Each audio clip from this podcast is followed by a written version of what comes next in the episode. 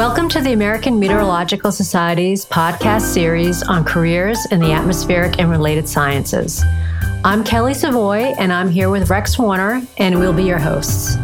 Our podcast series will give you the opportunity to step into the shoes of an expert working in weather, water, and climate sciences. We are excited to introduce today's guest, Colleen Iversen, a senior staff scientist in the Environmental Sciences Division and in the Climate Change Science Institute at Oak Ridge National Laboratory in Tennessee. Welcome, Colleen. Thanks so much for joining us. Thanks for having me. Colleen, could you tell us a little bit about your educational background and what sparked your interest in science? Sure. Um, I think I would first talk about what sparked my interest in science, um, and that would be to go way back in time to when I was a kid. Um, both of my parents were geologists, so I spent a lot of my summer vacation sort of pulled over on the side of the road looking at road cuts and rock strata. Um, and so I um, don't study rocks now for a living. I'm interested more in biology. I saw too many rocks when I was a kid. Um, so I was always interested in the things that were living. Um, so what I did with rocks as a kid was turn them over um, to dig around in the soil and find worms um, to figure out where plants were going below ground. Um, and that kind of love for biology came with me through school. Um, so I got my undergraduate degree at Hope College in Michigan in biology. And then I got my master's degree in wetlands, wetland ecology at the University of Notre Dame. And then I kept going further south. So then I got my um, PhD at the University of Tennessee in ecology and evolutionary biology and tell us what was next after you'd moved through those different degrees and honed in on your specific place within biology and then moving more specifically. Yeah, so um, I did my um, dissertation work on um, a nearby forest um, where we were adding extra carbon dioxide to a stand of trees to see if the trees grew more when they had extra carbon dioxide to take up via photosynthesis. Um, and we found that the trees did grow more, but the most interesting part was instead of um, growing more wood, getting thicker, getting taller. The trees use the extra carbon they took up in photosynthesis to make more roots below ground. Um, and that's because since the trees had extra carbon, they needed extra water and extra nutrients to make more bits of tree. Um, so that's where I got interested in what was happening below ground. Um, and that was also where I found out um, what a national laboratory was. I had no idea um, before I moved to Tennessee that as a nation we had national laboratories, um, let alone that there was one right next door to where I was doing my dissertation work. And so um, I met a, a, scientist from the lab, and that's how I ended up. He ended up getting approved to direct dissertation work, and I was his first graduate student, and I did my PhD work at the National Laboratory. So, how did you find out th- that there were national labs? Did you just do some research, or did somebody um, let you know about that? Yeah, it was totally. Um, it was a personal connection. So my um, the person who I'd come to Tennessee to do dissertation work with um, was collaborating with a scientist at the National Laboratory, and I met him, and we started talking, and we found out that we had lots of interests um, that were overlapping in terms of nutrient cycling and ecosystem ecology. So understanding the interactions between the living and non-living parts um, of the ecosystem, and so he asked me to come do my dissertation work there um, to help him to ask new questions in a new way. So it was, it was totally an accident. And I find that um, often scientific research is sort of that way. It's all about who you get to meet um, and sort of the, the partnerships that you make in that way. Were there any other opportunities that you think might have been advantageous as you were moving into finding out about the national laboratory other things in your profession that you did activities you took part in that uh, gave you any additional insights into what path you might take? Yeah so i think for me, um, I know I have a lot of sort of students and interns that I work with, and they're always worried that they have to have their whole career planned out. Um, and that's not how it was for me. And I think that's not how it is for a lot of my colleagues. Um, it's sort of always about the next thing, right? So you make a connection, um, you meet somebody uh-huh. who's doing interesting things, um, you work with them for a while, then you make another connection and you do interesting things. And so that's kind of how it worked for me. Um, I was lucky in that I, when I finished my dissertation work, the experiment that I was working on, which was called um, the free air CO2 enrichment experiment, so a FACE experiment where you add extra carbon dioxide. Um, it was going to be uh-huh. wrapping up in the next year. Um, and so I was planning to go and do a postdoc elsewhere. Um, usually that's what people do. They sort of do a dissertation and then they do a postdoc somewhere else and get a job somewhere else. Um, and my advisor said, if you stay, you can help us dig up the experiment. Um, and that was sort of really exciting for me because wow. it was a 12 year long experiment and we had to be very careful kind of about what you know what we could dig up and what we could be destructive in our sampling and so um, i stayed because i wanted to dig giant soil pits is, is, how it worked um, and then um, the next year after that in 2010 um, the department of energy was um, moving us towards the next series of experiments. And so I actually got hired as staff at the National Laboratory in 2010. So I didn't really go anywhere after my dissertation work. I just stayed at the National Lab. Well, that's really lucky of you. You know, you you did work there and then you you managed to get a full-time salaried position. Yeah. That was just like excellent timing. It worked out very well and I really I really enjoy it. I think when I first was starting my sort of graduate career, um, I wasn't really sure. I never thought really about being a professor. Or if I did think about being a professor, I thought about teaching at a small liberal arts school, like where I went to college.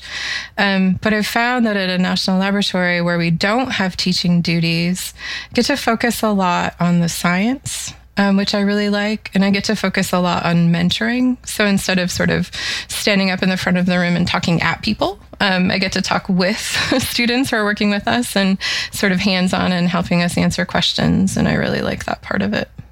So, speaking of mentoring, um, did you also have some mentors that helped guide you through, you know, your career and where you are today? Yeah, I think mentors are so important um, to anybody's success in, in whatever they're doing. I was lucky in that my dissertation advisor was an excellent mentor. He had an open door policy. Um, and I don't know if this affected you guys, but I have imposter syndrome. I, you know, I, I worry that one of these days someone's going to show up to my office and say, You've done a really good job of fooling everybody that you know what you're talking about, but now it's time for you to go home.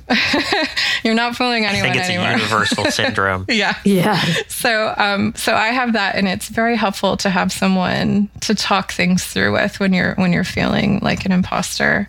I would say also I'm very lucky. Um, the technician who worked with me during my dissertation, um, I'm now her supervisor, and she has been an amazing mentor to me. Um, sort of as I've gotten further along in my career, she's someone who can say, "Hey, you really need to pay attention to this thing. It's nice to have somebody who can tell you that." Um, and then I have a mentor in a project that I'm working on in the Arctic um, who's been an amazing ally and advocate for women in science, for um, scientists with families and a two body problem, and also sort of for, for changing the culture of science and making it um, inclusive and sort of making sure we listen to people that come after us. So I've had a lot of great mentors.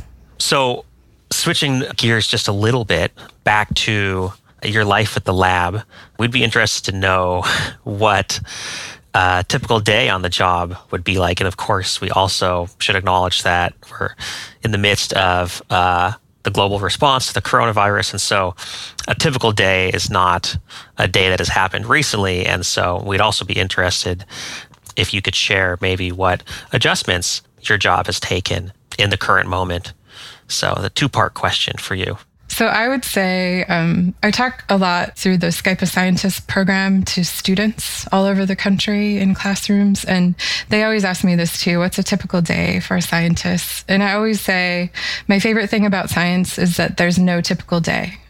so I get to do a lot of different things. Um, some of those things are traveling to Alaska, where we um, look at how permafrost thaw is affecting vegetation communities. I travel to Minnesota, where we have a warming by elevated carbon dioxide experiment in a bog. Um, and I get to travel all over the world to Germany or Australia um, to meet with scientists who do similar things, but in different places.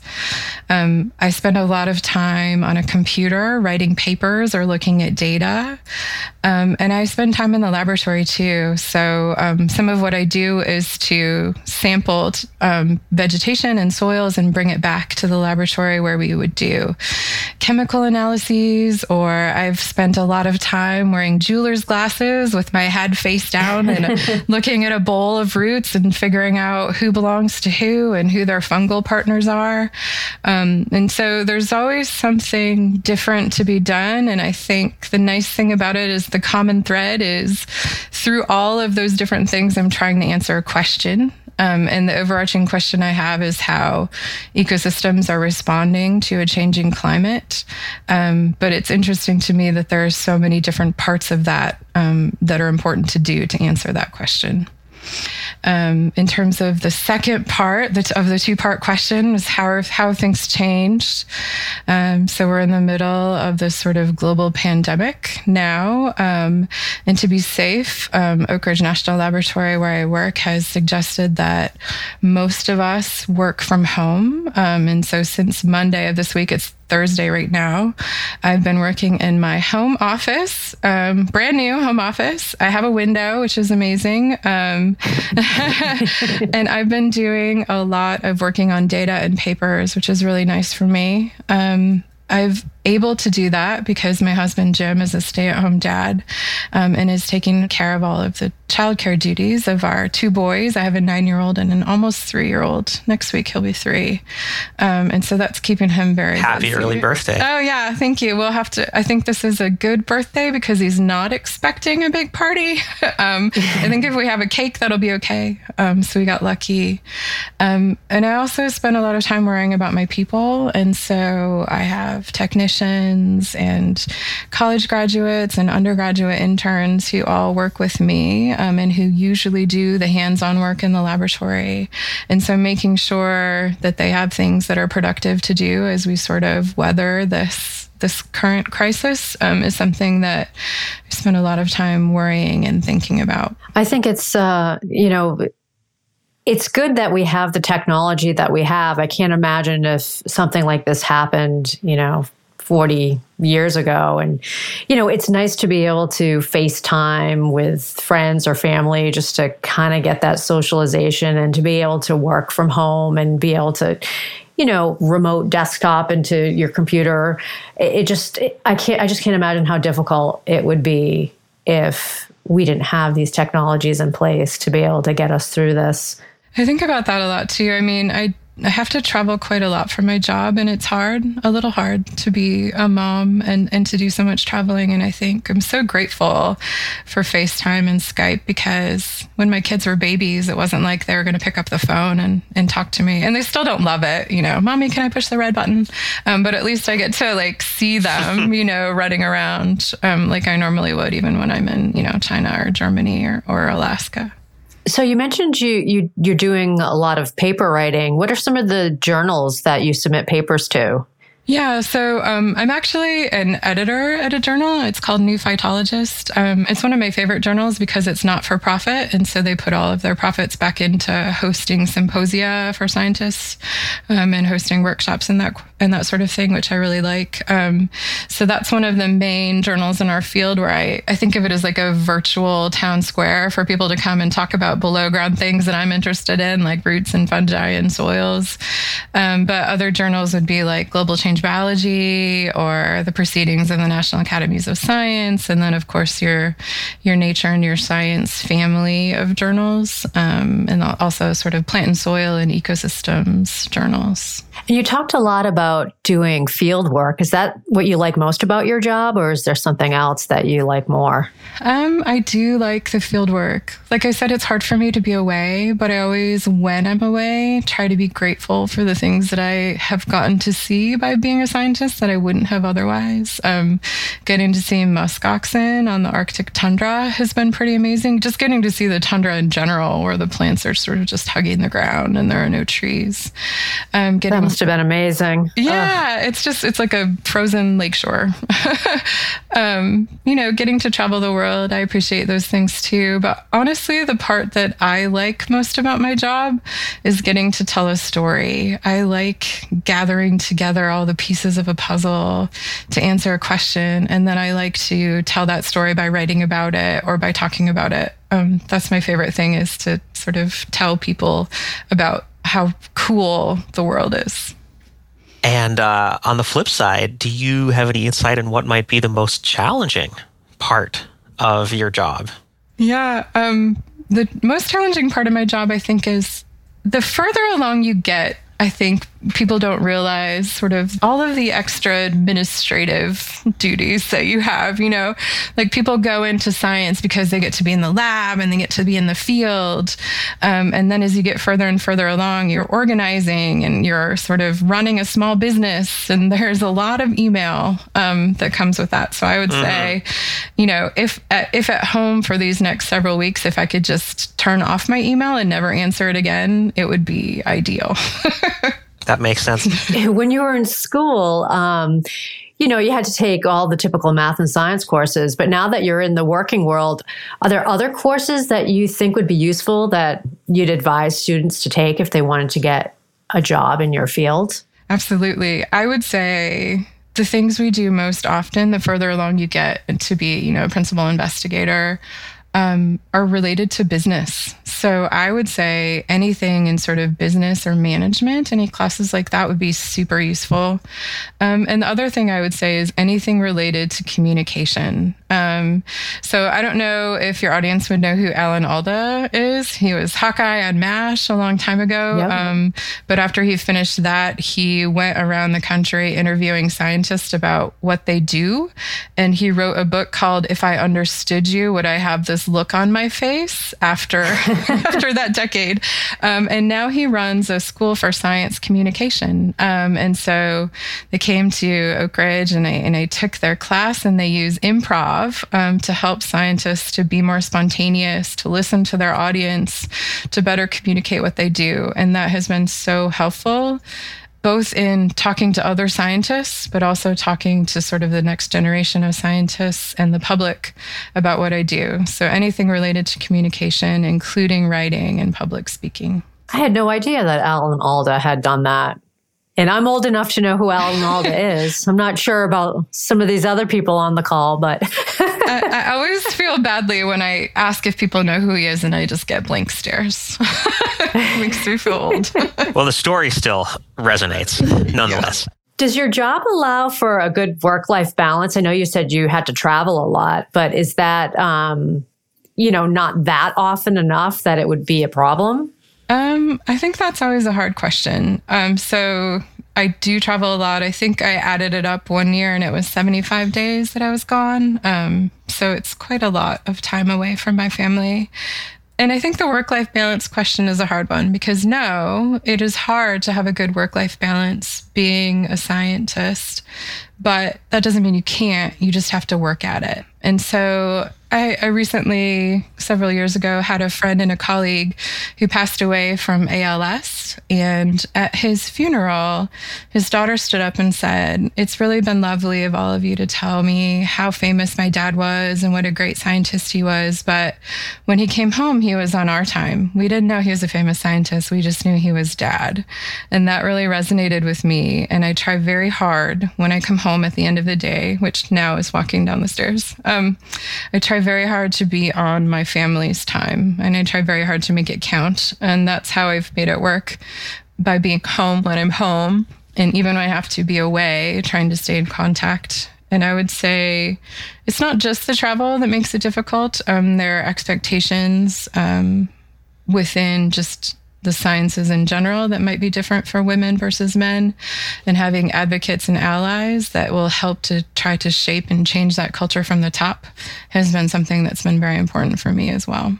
So, what would you say if you could have done anything differently in your career? What would it be? Yeah, I um I, I, feel like that implies that I had a plan for my career, which I really, did, which I really didn't. Um, I'm, I was thinking about this question, and I'm not sure if I would have done anything differently. I can think of a lot of things that I would have told my younger self um, to think more about. Um, and that's things like I'm taking a lot of leadership classes now and just thinking about how everyone has a different communication style and understanding where they're coming from can really help you to interact with them. I would tell myself to think more about that because, you know, science is really about building relationships and better science gets done in teams. And so thinking about what I would want my team to look like, I think is something that I would be more proactive about. Yeah, you know, I find that too, that there's so many different learners. You know, there's visual learners, there, there are people who like to just read to get things done and to find out how to do something. And you really have to take that into consideration. Um, I think a lot of us find that in our, our own jobs where just because we learn a certain way, doesn't mean everyone can learn that way as well, which makes it a little challenging when you're trying to put things together for training materials. Um, but I, I think that's definitely good advice to to be able to be a better communicator. I think the other thing that I always try to tell, you know, even kindergartners or elementary school kids when I talk to them is I used to worry that all of the questions would be taken by the time I got to do science, you know, that that everyone would have already answered them and that we should just go home. Um, and I found that to be the opposite. That sort of when you answer one question, there's always a new question that arises from the answer. Um, and so you could spend your whole life, your whole career asking and answering questions um, with without running out of things to think about. What sort of professional development opportunities do you pursue, Colleen, to uh, keep current with the science, the knowledge, your peers in the field. So I mentioned that I'm an editor for the journal New Phytologist, and that really helps me to stay a part of the scientific discourse. Um, it's nice to have an excuse to keep up with the literature and also to sort of um, have a, a, small hand in, in shaping the way that a story is told a lot of my professional development is related to the way I communicate my science, and that's to you you know children, to other scientists, and to the public. And I mentioned that I'm doing a lot of leadership training now and thinking about how to sort of know the way that I interact with the world so that I can better understand the way that other people interact with the world, and thinking about leading teams to do the next set of experiments. If you were hiring someone in your department, what would you look for in a resume? Do you have any advice for um, students or early career professionals who are looking to get into that field? Yeah. So I would say the first two things that I think about when I'm hiring someone is if they're a good team player and a good communicator. Um, and so you might notice that sort of their scientific skill set isn't necessarily at the top of my list. And that's because, you know, the people that we have applying for jobs, including internships here at the National Lab, are, are amazing scientists already.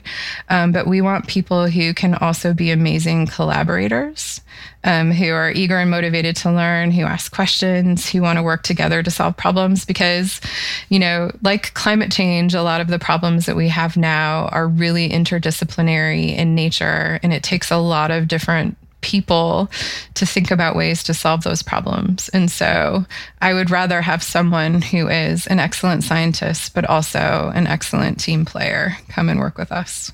So, if somebody was coming out of school or they're in school, in order to get those skills, would you say that you look for people who have had internships or have done other extracurricular type activities where they've been engaged in the community and things like that? I think that's helpful. Although I would say, you know, um, the Department of Energy, who funds a lot of the work we do at Oak Ridge National Laboratory, um, they have intern programs during the summer where they will fund students to come and work with us. And then we also fund students from our research programs. And I would say, I'm happy to teach a student in particular students, um, the scientific skills they need to do the kind of science I do. What I would rather have is someone who comes with a sort of natural curiosity about the world around us, who's motivated to show up and learn, um, and who's really interested in the big picture of what we're studying. Other internships are a bonus because that means that they would feel more comfortable coming into sort of the professional environment, but they're not required. In fact, some of the interns that we have had in the program are first generation college students or come from community colleges. And so that's not something that would be a deal breaker for me if they didn't have previous internship experience. Working in the broader community, that's also something that I appreciate, but that's not a deal breaker either. I, I want to be fair about sort of who gets to do science and there's students from some backgrounds that have to have a job so they don't have time to do sort of community service or or sorts of extracurricular activities. And so really it's about that they know what they want to do and where they want to be. And to me that that sort of comes across when you talk to them. So yeah i'm guessing that the interview process is really important and that's how you can determine those things it's funny. It's so hard because you just sometimes you just have one phone call with someone, you know, oh, right. to figure out how they're a good fit or not, especially for the internship program um, for students. Like postdocs and staff are kind of another thing altogether, right? They would come and give a talk about their science and we would get to meet them and hang out. Um, but for students, sometimes it's just a phone call. And so sometimes it works and sometimes it doesn't. But I often think where it doesn't work can be as valuable for them as where it does. You know, I think that's the nice thing about doing an internship before you might decide to go to graduate school. You might come and find you don't really want to do research for a living. You don't want to, you know, go on to graduate school. You don't want to write papers. You just want to do the science. And so that's good to know. And there are opportunities to do science everywhere without a graduate degree. That's a great insight. Thank you so much. Um, Colleen, we always ask our guests one last fun question at the end of each podcast. And I had heard through the grapevine that you have an all time favorite book that you might want to tell us about? This is a really hard question to answer because um, I like to read. I'm a really fast reader, and I usually will read like a book before I go to bed at night. Like I'll read a book. Um, and I like to read um, one whole book. One whole book. wow. I know. Um, and I like to read fiction. I feel like I do a lot of nonfiction reading during the day, and the news is very real lately and so i want to escape a little bit um, so ever since i was little i've always really liked science fiction novels. Robert heinlein was my favorite author when i was a kid. I'm sort of thinking about what my all-time favorite book was pretty tricky since i've read a lot of them. Um, but i thought one of the ones that really impressed me when i was a kid reading it was a book called ender's game by orson scott card Sure. Yeah. Have you guys read that one? I have. Yeah. I have okay. not. Um, it's about a young boy, basically, um, young children who end up going to battle school uh, to help save the world from an alien invasion. Um, and I think the reason that it made such a big impact on me is because it was the first time I thought about how adults don't really have the answers to all the questions. Um, and that kids can think about things in new ways. Um, in new important ways, like the enemy's gate is down. Um, and so I think just thinking about how I could make an impact in the future, um, and that was important to me. I think I have not read it since I've had children of my own, and I think it would be pretty devastating now to think about the situations that those kids were put in. Um, but I do remember it making a big impact when I was that age. I'm going to have to put that one on my list. I, have heard of it, and they've probably made a movie out of it. It is a movie. At, I have not. Point. I haven't watched the movie. yeah, it's probably nowhere near as good as the book. It, they never are. That's usually what happens. Yeah. I also noticed while perusing your website that uh-huh. you had a Tolkien quote uh, pretty prominently displayed at the bottom, and I that stuck out to me. I mean, it was the biggest font on the page after uh, working at the interface between roots and soil, and I was I was it's one of my favorite quotes, uh, and I was just wondering how that came to you and what mm-hmm. made you decide to place it right there on your homepage. Yeah. I loved seeing that literary touch amongst um, your other information. I do love Tolkien. I love Lord of the Rings. I love the adventure of it, um, and the sort of the camaraderie and the teamwork of it too. Um, and I'd read them a long time ago before I even started studying plant roots or what was happening below ground. Um, and one of my students one day gave me this in a card to say thank you for sort of teaching her about ecosystem ecology in the below ground world. And I had never thought of it in this slide. I had only ever thought of it as like a, you know, this is about Strider and the next king and that kind of thing. Right. Um, but the quote is All that is gold does not glitter. Not all those who wander are lost. The old that is strong does not wither. Deep roots are not reached by the frost. Um, and I liked the deep roots part of it. So it's on my webpage. Some biology hidden amongst fantasy. That's right. um, I um, am famous for seeing roots or root like things everywhere I look. So um, I have a friend who studies um, neurons in the brain, and she sent me a photograph of them because I said they looked like roots. So. Oh, that's awesome. well, thanks so much for joining us, Colleen, and sharing your work experiences with us. Thanks for the opportunity. It was really fun to talk with you. Well, that's our show for today. Please join us next time, rain or shine.